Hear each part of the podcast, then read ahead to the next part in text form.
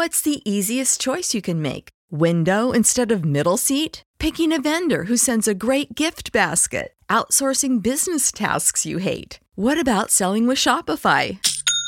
Whether you're selling a little or a lot, Shopify helps you do your thing, however you cha-ching. Shopify is the global commerce platform that helps you sell at every stage of your business. From the launch your online shop stage to the first real life store stage, all the way to the did we just hit a million orders stage. Shopify's there to help you grow. Whether you're selling scented soap or offering outdoor outfits, Shopify helps you sell. Wherever and whatever you're selling, Shopify's got you covered. Sign up for a $1 per month trial period at shopify.com slash try. Go to shopify.com slash try now to grow your business, no matter what stage you're in. Shopify.com slash try. When you need mealtime inspiration, it's worth shopping Kroger, where you'll find over 30,000 mouthwatering choices that excite your inner foodie. And no matter what tasty choice you make, you'll enjoy our everyday low prices, plus extra ways to save, like digital coupons worth over $600 each week. You can also save up to $1 off per gallon at the pump with fuel points. More savings and more inspiring flavors make shopping Kroger worth it every time. Kroger, fresh for everyone. Fuel restrictions apply. All rise. Welcome to the Cyber Law and Business Report. Get the top story on the hot button internet legal topics of the day. This is your home for the latest on internet law and policy. Hear the latest net trends impacting business and have your questions answered right here. This is the Cyber Law and Business Report. Now, please welcome your host, the founder of the Internet Law Center, Bennet Kelley. Good morning. This is Bennet Kelley. We're broadcasting live from the Internet Law Center here in the downtown Santa Monica, the heart of Silicon Beach. Please be seated. We got a great show for you today on this 2017 International Women's Day. Um, and shout out to all the the women in our lives and, um, and all the amazing women and, especially in the internet industry who've done great things. And um, but we're going to talk about an issue that we've talked about quite a fair amount, and that's net neutrality. And we we probably have had over a half dozen shows on this topic, many of them which with Free Press and Matt Wood. And so he is back as we continue uh, what, what is kind of this ongoing epic, um, similar to the Star Wars um, epic. And uh, we, we, seem to be you know, back on back almost, well, fighting, fighting to not go backwards. But Matt, are you with us? I'm here. Thanks so much for having me back. For, Thank uh, you. Yeah. Thank you for joining us. And uh, for those listening, um, we have show notes at our blog at cyberlawradio.wordpress.com. And as usual, you can follow us along on Twitter at cyberlawradio. So, Matt, um, this has been a long and winding road to steal a, a common phrase and song. And it seems that there's so many twists and turns. You know, first net neutrality gets approved uh, through Chairman Genachowski in 2000 and um, 2011, and um, and then we have it gets overturned in 2014, and the court says if you really want to do it right, you have to do it under Title II, which we can explain in a minute what that is. And then the um, Chairman Wheeler goes ahead and says, "Yeah, okay," and they pass uh, a, an open internet order under um, Title II, and, and it gets affirmed. Um, but now we have a new administration, and they want to unravel that. So, why don't you give us a, a kind of a quick summary of how we got here? Yeah, sure. I mean, just to start with the unraveling and start in the present day, and we go back to it is funny as you mentioned the the court something of a roadmap here in the DC circuit for the FCC, and eventually they followed it with a lot of prodding, both from legal arguments that we and hundreds of others of commenters filed at the FCC, but also thanks to millions of people telling the FCC to do this the right way and to adopt strong rules.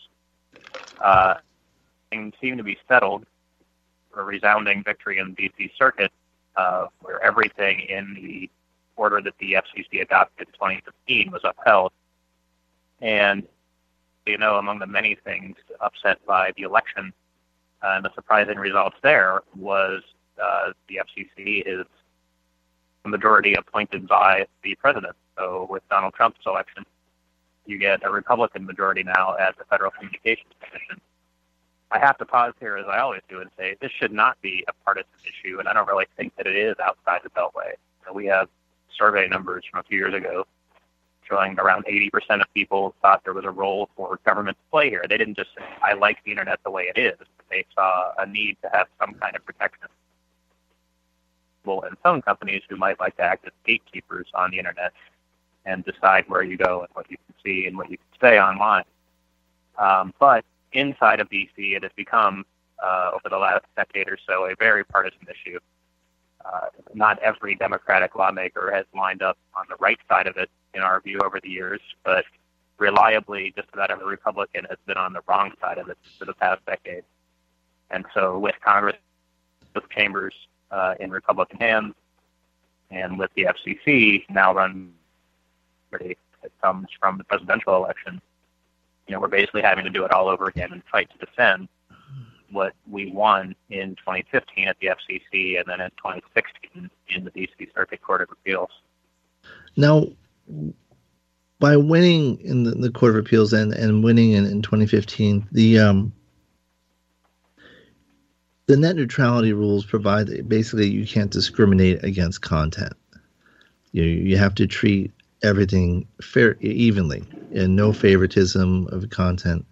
And we had a number of carriers that were offering what what seemed to be a great for consumers these free unlimited data well not free but unlimited data plans for um, for consumers but it was unlimited only for certain data and, and mainly the the um, the cable providers or the ISP providers own data and at the exclusion of other data. Right. And so we, we had a discrimination of data, which, um, and the closing days of the Obama administration, there was an investigation going on as to whether or not that violated the net neutrality rules. Correct? Yeah, that's right. This process is sometimes referred to as zero rating because you can rate traffic sources at no cost either to the user's monthly usage cap or no cost if they were paying on sort of a pay-as-you-go uh, megabyte by megabyte basis. Uh, you summed it up correctly. The, the Obama administration, the FCC under the previous chairman, Tom Wheeler, was looking into these practices, and I think it's fair to say that you know they all share some common traits, but a lot of the different wireless carriers, especially, were doing it in different ways. T-Mobile had one approach, AT&T and Verizon had another. Um, you know, I don't want to short circuit the discussion about the potential harms there. Uh, and the magic words in the statute says that there can be no un. Uh, it's not sort of a flat ban on discrimination, but there is some room for. Uh, whatever those plans might have represented, the market has almost if not left them behind, it's certainly changed even since the last few months have passed. You know, now, and this is discussed in an FCC oversight hearing happening here on Wednesday morning, uh, you see all of the national wireless carriers returning to offer at least some kind of unlimited or uncapped data plan. So, you know, the way the zero rating thing had worked, they like to call it free data, was the carrier imposes a data cap and then lets you out from under it for certain kinds of content um, that could work as unreasonable discrimination, as you're saying, and as I would agree. Um, but you know, we've almost evolved out from that in, in some directions here. And so the question for us was never really, you know, are all those plans the same or are they all equally harmful to internet users, even if they're concerning? The, the larger question that is also jeopardized by the change in administration is whether there will be any kind of government oversight uh, to ask those questions. And, right. Know, I, I get that for some of the Republicans uh, around the country, perhaps, but especially the ones here in D.C., you know, government oversight of the internet, they, they like to rally around that and say that that's a bad idea. But it's really just the same kind of rules we've had uh, for decades now on the phone system. The, the regulation of the phone system, they like to try to paint as old-fashioned, that's out of step with today's technology. But you never had the FCC regulating what you and I say to each other on the phone, right here and now. Right. Uh, we just simply had rules that said phone company doesn't get to decide either. You know, we provide the information and they simply carry it for us and transmit it between our two points. Uh, that's really all net neutrality is. I mean, as you said, it, it's a non-discrimination law, and that's one great way to sum it up. And, and like so, say, it's really just about making sure that the user decides what they're saying they can do with that connection. It's not up to the phone or cable company to dictate what we say or where we go. So President Obama, excuse me, President Trump comes in, and um, Chairman Wheeler steps down, and we have a, a new chairman designated um, by President Trump, Ajit Pai, who had already been on the commission. And right away, he begins to change course. Uh, he drops investigations into um, whether those um, plans were violating the uh, net neutrality rules, and even goes further and reverses expansion of low income grants, lifeline grants to cover broadband services, uh, and then um, scraps, or at least attempts to scrap, the um, privacy rules that were adopted by the FCC. So we, we see a right away an immediate break. Yeah, exactly. On all those issues, and, and we certainly see them all as important and all as related in some ways. See, which gets siloed pretty quickly. Uh, they're very different kinds of issues in some respects. You have different parts of the agency dealing with them. But those are really my top three as well. You know, the, the larger question of broadband affordability, um, which the Lifeline program is designed to address uh, and provide support for people with lowest incomes otherwise couldn't afford to get on. Or as we just saw Jason Chaffetz stumbling into yesterday and talking about the healthcare debate, even if people were a phone a lot of people in this country don't have the same means as a member of Congress does. And right. They have to make these almost impossible choices about do I keep my communications channel that connects me to my family, or do I pay for my health care, or do I buy enough food this month? So, you know, broadband affordability should never be uh, set aside in this conversation. And we think that that's the real issue that we have left to solve when it comes to the digital divide. It's not just about uh, whether the network is available, but whether people can make use of it, whether they can afford it. So over So- the years, with the net neutrality portion of that debate, is you know the cable companies and the phone companies like to pretend that you can't have both. That somehow everything will be more affordable if we just let them discriminate, and the, the money will trickle back to users. And you know we reject the, both the premises and the conclusion there. We don't think that the best we can do is a discriminatory network that might be a little cheaper or that if you want to have a network that's actually open to all users and free from unreasonable discrimination, that, that somehow that means it's going to be out of reach for real real people. You know, that the competition and the choice people need is there if only the FCC will do its job on both of those fronts. So at, at this point, what is the the plan for net neutrality? Is it to address it, uh, repeal it within within the FCC, or re- repeal it through Congress, or just let it kind of die a slow death? Yeah, I mean that's a great question, and I think the answer is, uh, for one Yes. thing, the Republicans won't tell me, uh, so I don't know exactly what their plan is. They've kind of made head fakes in all three of those directions. Um, so you know they get at this point because millions of people have spoken up over the last decade, let alone in the last round here at the FCC. They get that this is a popular notion and a popular rule on the books. So just simply taking it away is not really that appealing a prospect for them, either politically or legally, because it's not a simple process under administrative law governs the FCC. And yet they talk about dismantling it at the agency. At the same time, you have people in the, especially John Thune, who chairs the Commerce Committee, where the FCC oversight hearing was held today, who appeal and replace it. You know, it's yet another healthcare echo. Uh, we just don't like the way the FCC did it. We don't like the Title II legal foundation, but we like net neutrality. We swear, uh, despite all the nasty things we've said about it over the years.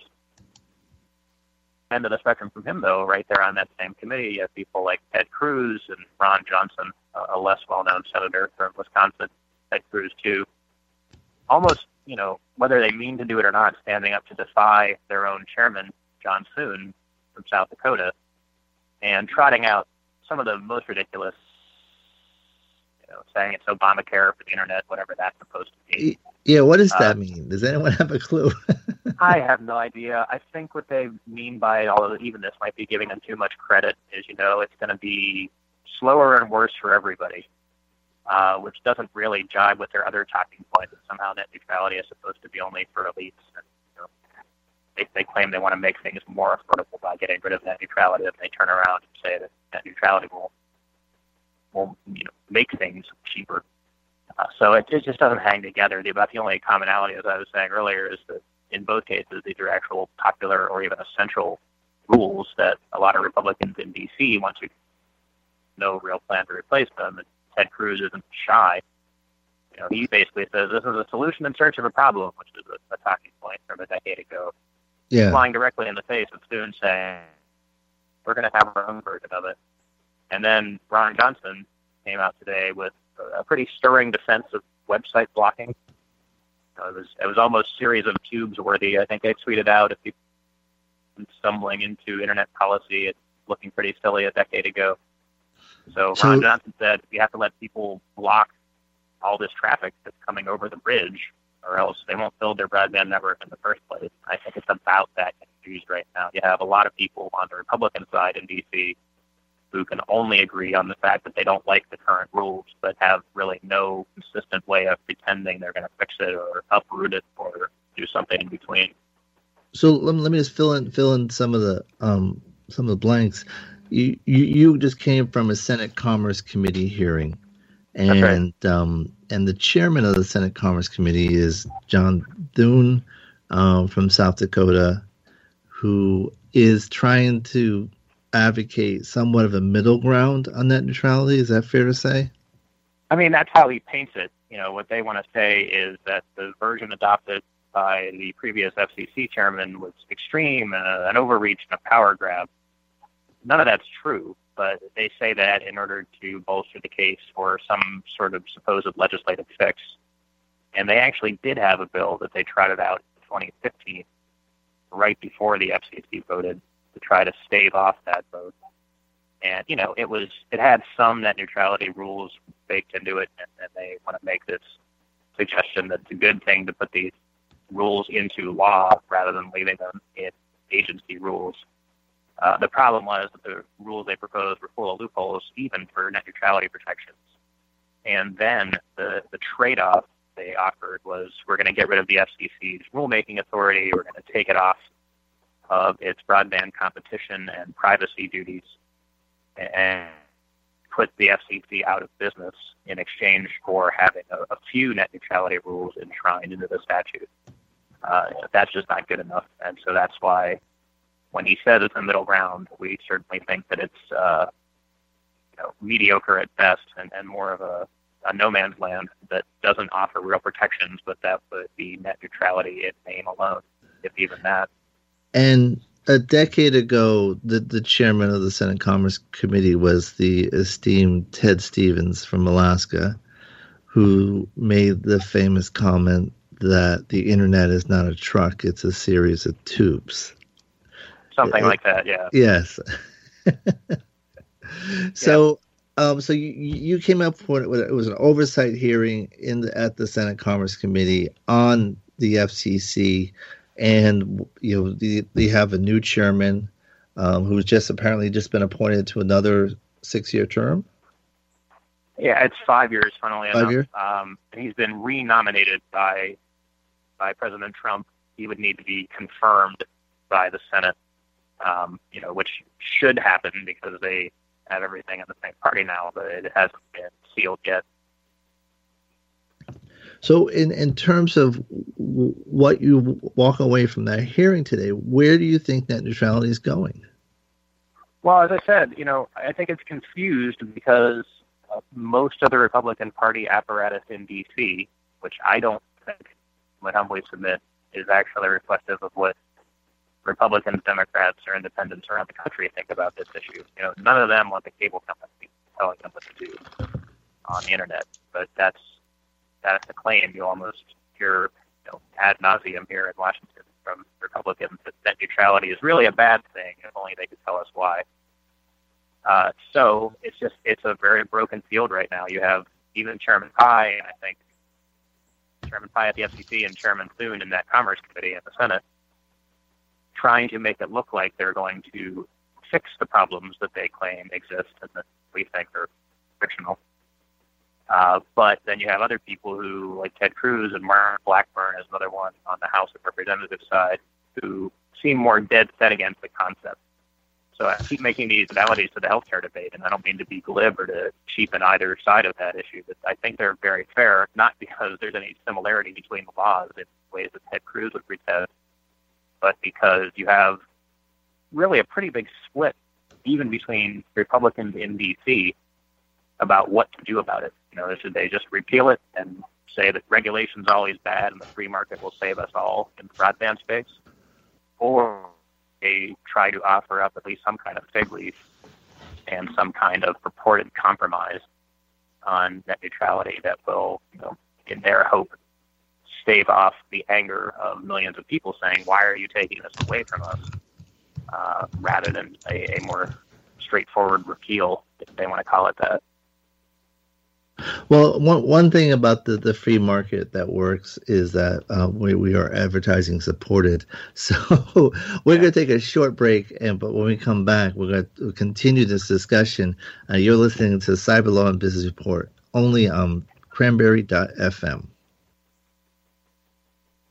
Cyber Law and Business Report after this brief recess for our sponsors.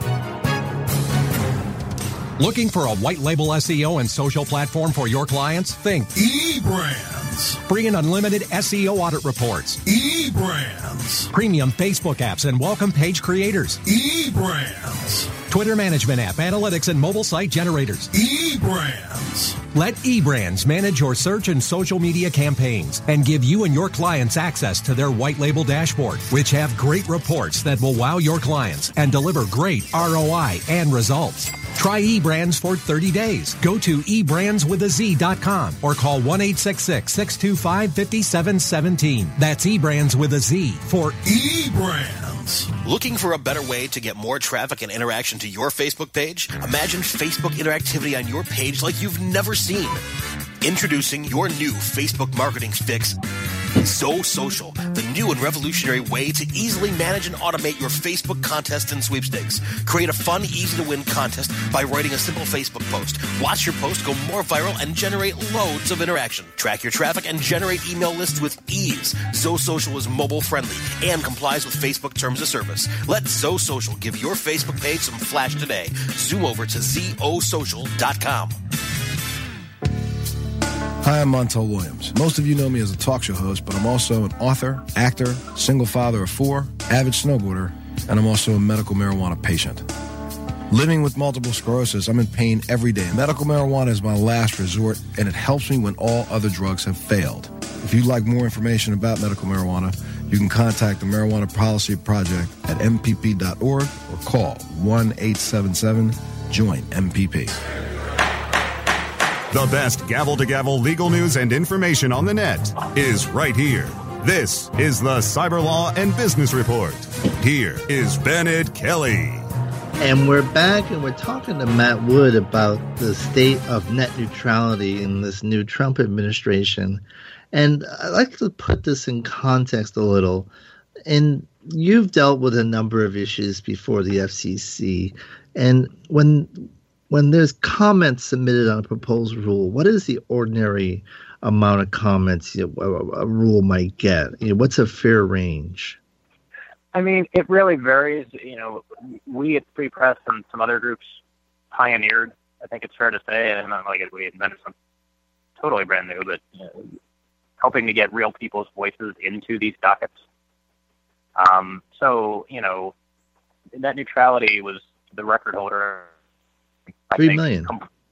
There's four million, which was four million. the official, the semi-official count. You know, it's a little hard for the, the people seem to have settled on four million. But you have petitions coming in sometimes with hundreds or thousands of signatures on them, and then sometimes you have individual comments. However accurate the tabulation was, it's like four million for net neutrality, and really nothing else close. I mean, they've gotten hundreds of thousands of comments on privacy rulemaking, which is another thing that the DSI wants to roll back. Uh, they've probably gotten hundreds of thousands on things like Comcast Time Warner Cable merger and some others. But you know, a, a more typical like FCC license adjudication between a broadcaster and the agency itself uh, that isn't a rulemaking, but might still be open to comment from the public. Uh, you know, that's going to have half dozen comments in it that are just nothing more than legal filings by the party's attorneys. So it's it's a pretty wide range, but you know, some of them, thanks to groups like ours calling attention to the importance of them, uh, have got millions of people to weigh in.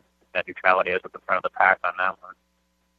And, and, and so, four million people commented. There's broad support in the polls. A lot of Republicans support net neutrality. So, Republicans are aren't they a, little bit daunted in approaching, you know, dismantling this? I think so. I mean, I think that's where you get not from any actual change of heart, um, but more from recognizing just how much their own constituents and you know most people in the country believe in this principle once they know what it is. Uh, so they have very very dramatically shifted, you know, in the in the wake of and even before those millions of comments started to pour into the FCC.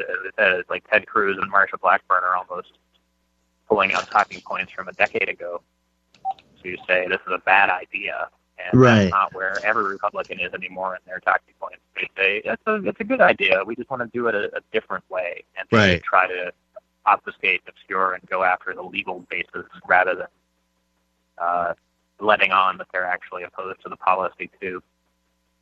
And and here's where I wonder if this could be the political miscalculation um, to watch out for because so far we've seen the tech community and the Trump administration spar on, for example, the travel ban.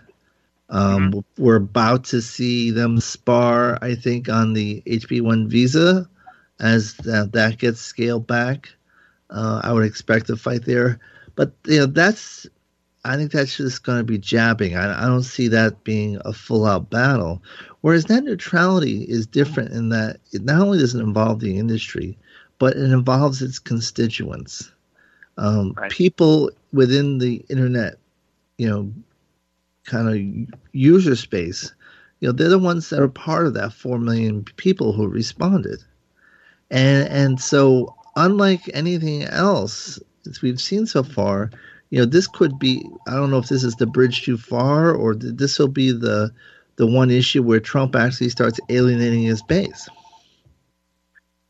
Yeah, I mean, I think that's right. There's been so much ink spilled since the election on trying to guess uh, who Trump's base is and what they think, and I don't know. I think it's it's complicated, not because I don't believe that we have most people on the side of not just net neutrality as sort of a fuzzy principle, but keeping in place some kind of rules that keep AT&T and Comcast from having their way with no check on them. I guess the reason I say it's complicated, though, nonetheless, is net neutrality was very popular among, uh, I think it's fair to say, extremely conservative uh, constituency groups 10 years ago. You know, when we started the Save the Internet coalition that was drawing attention to this issue back in 2005 and 6, you had the Gun Owners of America and the Christian Coalition Parent Television Council uh, right there alongside. And they were also concerned about media ownership issues.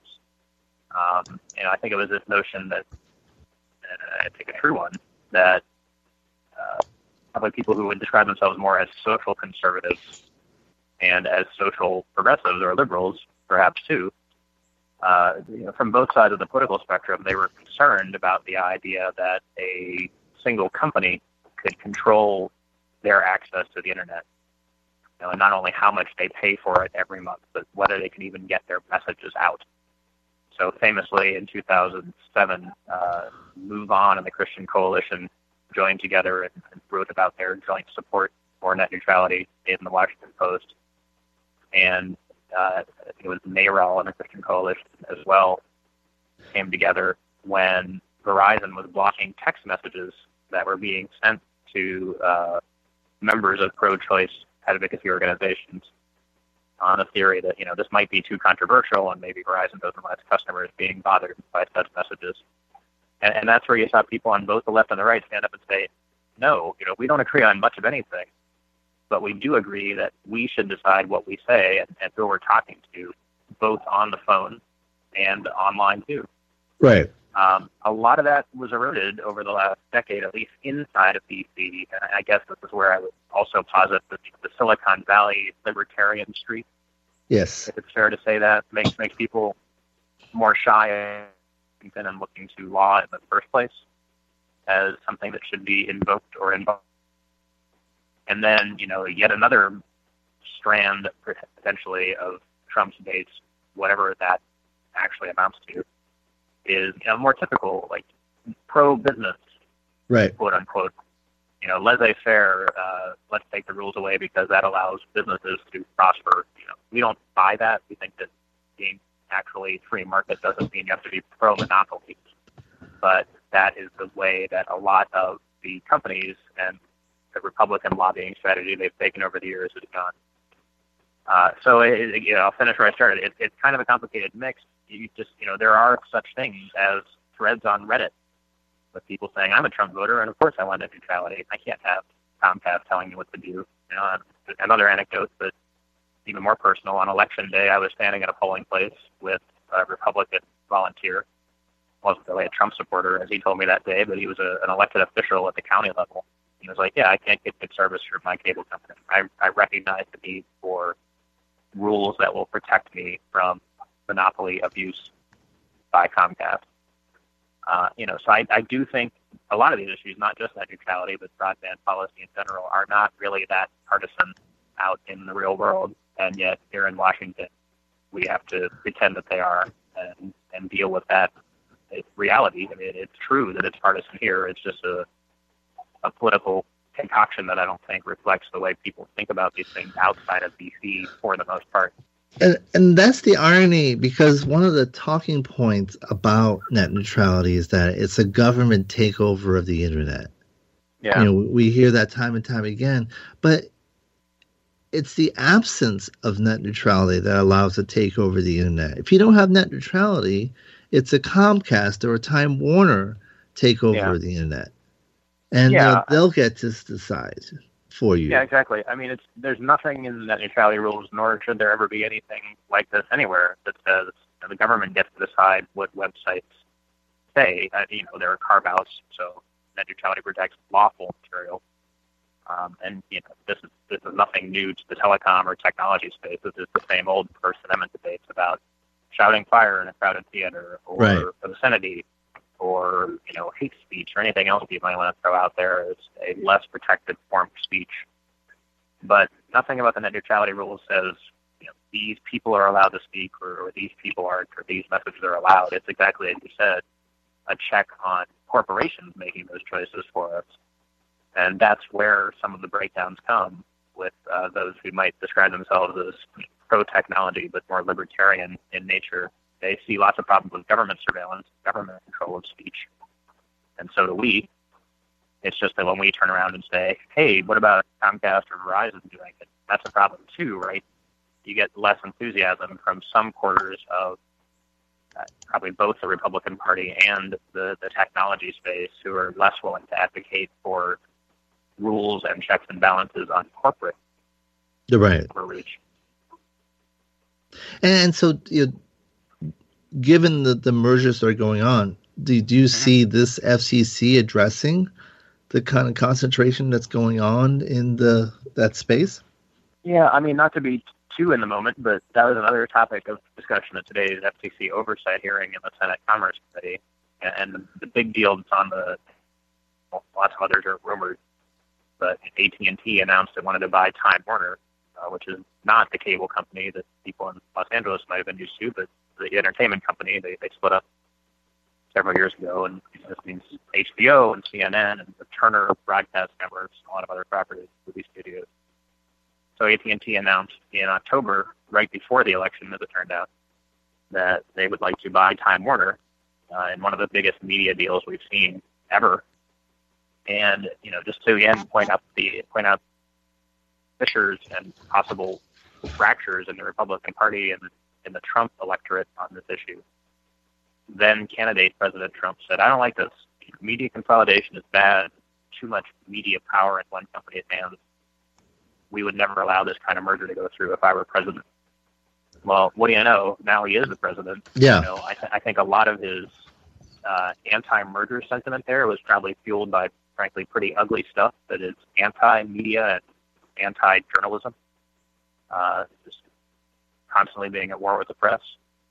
But without giving it too much credit, you know, there was also this kernel in there of a rightful antitrust urge, and you know, antitrust in both in terms of economic power and political power. That the media space is special, and the way we communicate our ideas to each other and share news with each other is deserving of protection and diversity of voices. That's what net neutrality is actually looking to guarantee online, that you don't have the same Right. kinds of gatekeepers who have controlled the TV plat- platform for so long, exercising that same gatekeeper power over the internet. And yet, for some people, they're not able to connect those dots. Now, you know, we talked a little bit earlier offline.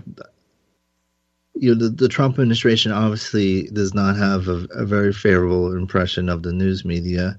You know, going so far as to call it the enemy of the people, and the the the Federal Communications Commission has a role in regulating um, media over the airwaves. I mean, is that a fair fair statement? Yeah, I mean, it licenses broadcasters, so it's not that as many people as once did watch TV over the air, but if you do, that's thanks to an FCC license that gives that broadcaster exclusive use of a certain channel, certain swath of the airwaves. And then it also has a role, uh, not so much in the uh, licensing of cable pro- content, but in the relationship that cable companies have to both their viewers and to the programmers. And there, there are rules that prevent cable companies from demanding a financial stake in an independent cable channel, for example, which is why the NFL network fought with cable companies for years. If people have uh, a memory of that. Right. And there are there are rules that say, you know, the cable company, if it owns content like the regional sports networks, uh, think about the, the Dodgers dispute that people are not just football fans but baseball fans uh, closer to your home. Right, going into its That- that- third or fourth year now. Yeah. Yeah, and he has to make that content available to its rival satellite and cable companies on reasonably fair terms. So, you know, yeah, there is FCC oversight, less so the cable TV side of media than in the broadcast space, but it is there uh, in both halves of that equation. When, it, when it's a license over the air, or also even when there are uh, wires carrying information back and forth. So it, it's definitely got a role to play, and uh, would think that calling the media the enemy of the American people would not be something anybody at the FCC could support. But this is what we were talking about before we got on the air. Was the Chairman Pai today was not really willing his president and to disagree with that statement when asked by a couple of different Democratic senators in this hearing today. And that's that's very troubling. Well, we're going to take a short break. We come back. We're going to wrap up and, and, and kind of close out that thought. Um, but, but we'll be back right after these messages. You're listening to Cyberlaw and Business Report only on Cranberry.fm. Stay tuned for more of the Cyber Law and Business Report after this brief recess for our sponsors. Is your website hacked? Is your website displaying error messages or loading slowly? Even if there are no signs of malicious activity, your site may still be compromised. Websites, like cars, require regular maintenance to perform at their best and not leave you stranded. At Fjorge, our website maintenance experts can help you assess which one of our maintenance plans will best support your needs.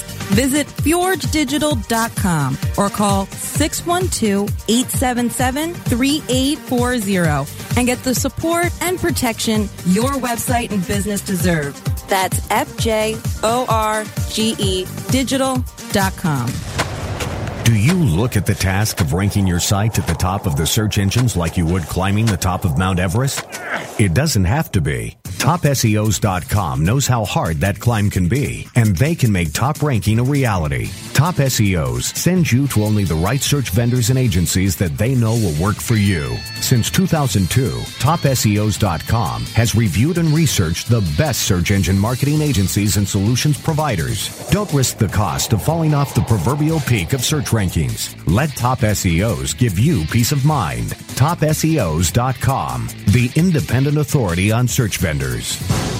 Cranberry Radio is your new destination for education, entertainment, and engagement. Get educated and entertained by our panel of on air experts and peers. And engage with us anytime by following us on Twitter, Facebook, Google, and LinkedIn so you can reach us before and after every program. Located on our new social shareable live streaming player. Access the new Cranberry Radio live stream player at our website, cranberry.fm. Content for your ears and everything in between. Cranberry.fm. The best gavel to gavel legal news and information on the net is right here. This is the Cyber Law and Business Report. Here is Bennet Kelley. And we're back, and we're, we're talking about what about the what's going on on the Hill today and the last couple of weeks in the Trump administration on net neutrality. And and Matt, as you walked away from the Senate Commerce Committee t- today, do you have a sense of where this might be going? You know, it, seems like I ought to, but I think for all the reasons we've been talking about, it's just hard to know. We, we have a pretty well defined universe of the possible here. You know, the FCC chairman could either try to ignore the rules to death without moving against them, or he could try to change them. And he's already done that to some degree. You know, there's a, a transparency, uh, a set of transparency rules that they have granted some exemptions to extended uh, exemptions for so-called small broadband providers um, just a, a couple weeks ago. So he, he's done a few things to, to tweak them and to play around the edges. But that would be one route. Another much more aggressive route would be for the FCC chairman to try to overturn the rules and reverse them and say, "Told you so. I, I was right when I dissented two years ago." And, and that has resonance. That has ideological resonance. That that's red meat for a certain s- sector of the, con- the Republican base. Correct. I think so. I mean, I keep saying I don't know that it's, it resonates with the base as much as it resonates with the lobbyists and the some of the lawmakers here in D.C. But yeah, it would be, I think, more consistent with the position he staked out, uh, a lengthy dissent in 2015, to try to undo the rules. And I'm not hopeful that he'll try that. I mean, I think we have a good shot at winning that fight, despite the people who've opposed net neutrality for so long having all the power in Washington right now. Um, you know, I'm, I'm not looking for that fight. This is and should be settled law. The D.C. Circuit spoke. The FCC returned to the Communications Act and the right part of it.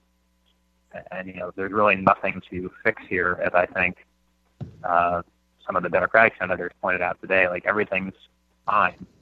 Uh, so the notion that there's something to fix here is pretty far-fetched, and yet that is what Ajit Pai and uh, a lot of his counterparts in the House and the Senate have been pretending for the last couple of years that, that somehow net neutrality was a, you know, at least as done by the previous FCC was an overreach and a power grab and a partisan play.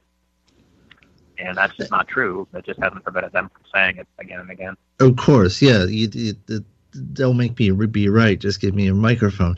And right. but there, there is the the one argument that keeps we keep hearing is well, net neutrality will stifle innovation and will stifle investment in broadband.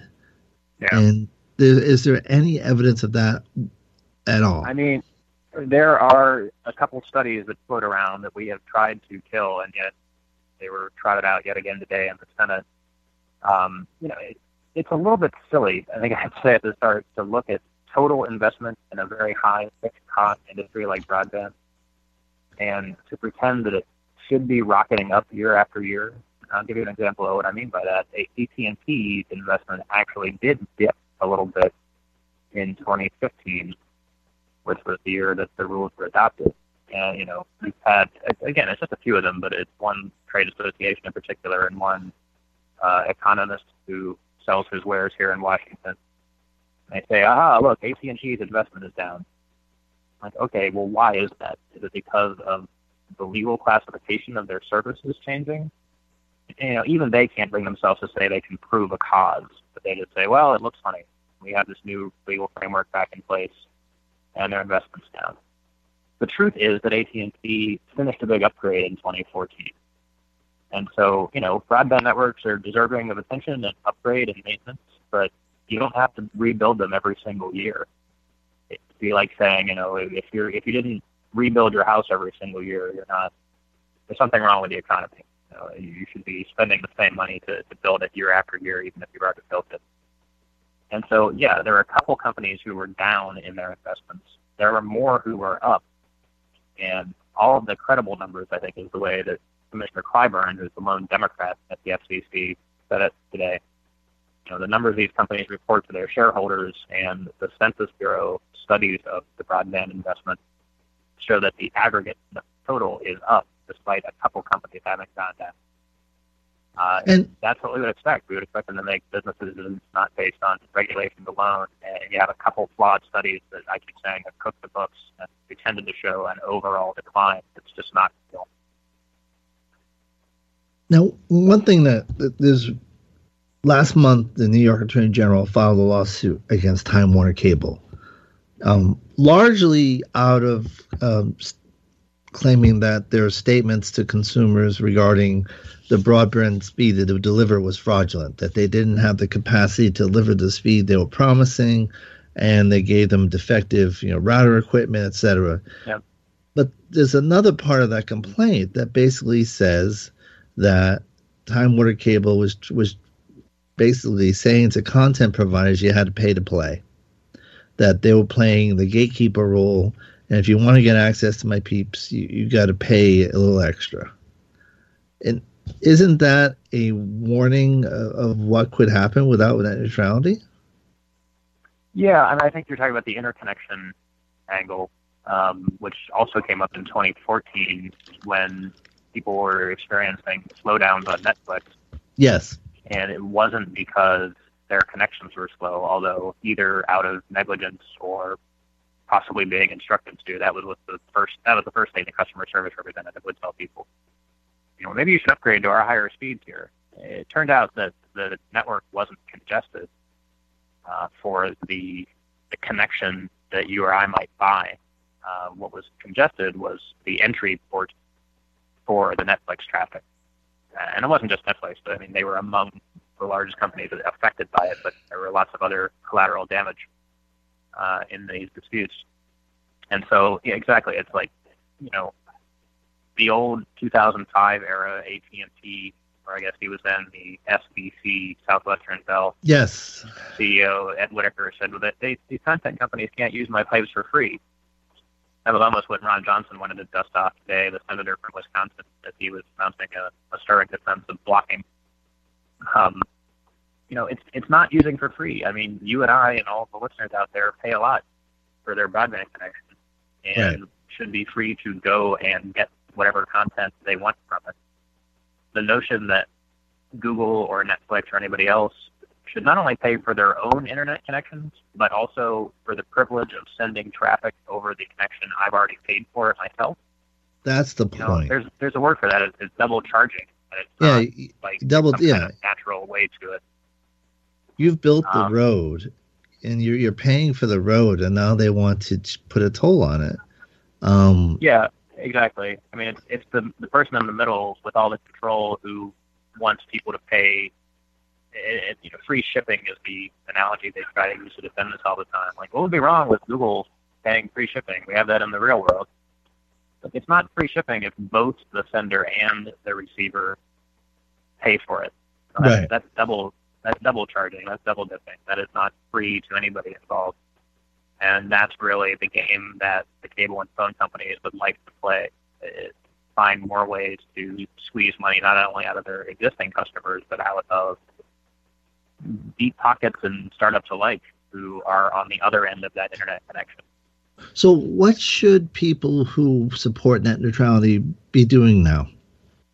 Yeah, I mean, you know, we are, as I, I said a few times here, we're not really sure where the threat's going to come. We just know that it's going to come.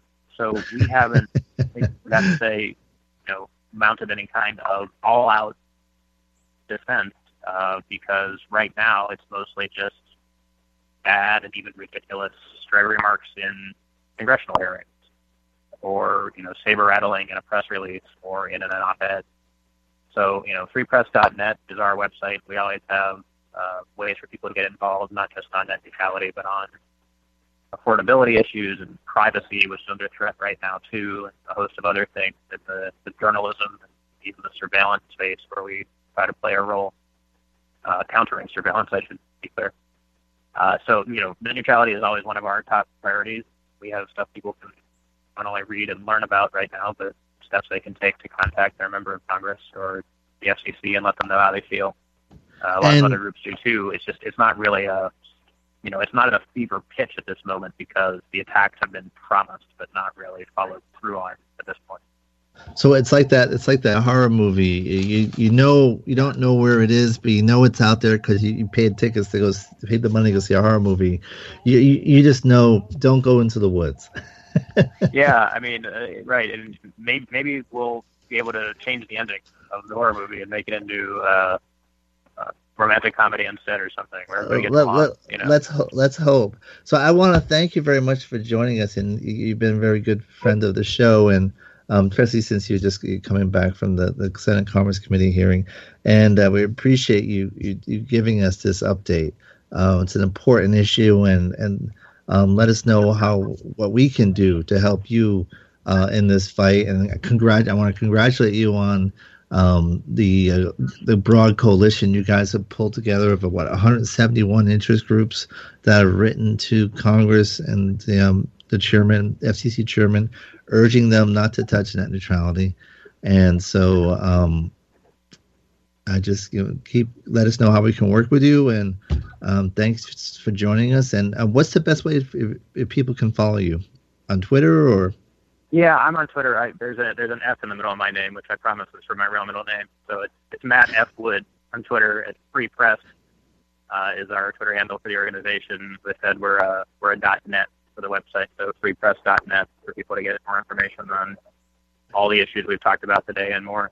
Great. And we have links to all the background and information on Matt and Free Press on our show notes at um, cyberlawradio.wordpress.com. Matt, thank you very much. We really appreciate it. Um, that's all we have for um, this week. Um, join us next week. We're going to have a representative from the Southern Poverty Law Center to talk about the year in hate. Um, there's been a large spike in hate crimes and hate on the internet, and we're going to be talking about that. Um, so definitely you want to be here for, uh, to, for that. Um, in addition, um, we're going to be covering a number of other issues. I want to give some shout outs to some of our uh, we have a, a, blog on our blog. There's information on some of our past guests in the news, including John, our good friend John Ferrara. Just another round of funding. So um, check it out on the blog, cyberlawradio.wordpress. Check out our, Twitter feed, Cyberlaw Radio, and um, check us out at the Internet Law Center, internetlawcenter.net. We're a full service internet law firm. And until next week, this is Bennet Kelley. Um, have a great week, and we'll be here next week. Take care.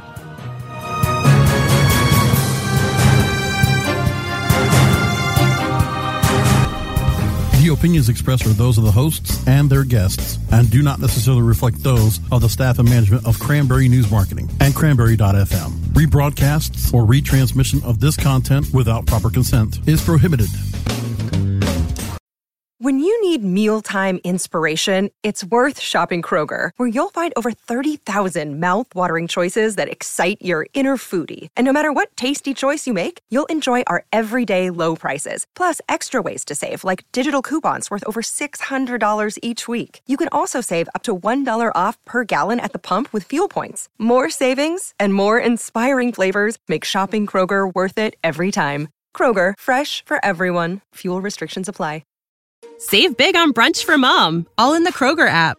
Get half gallons of delicious Kroger milk for 129 each, then get flavorful Tyson natural boneless chicken breasts for 249 a pound, all with your card and a digital coupon.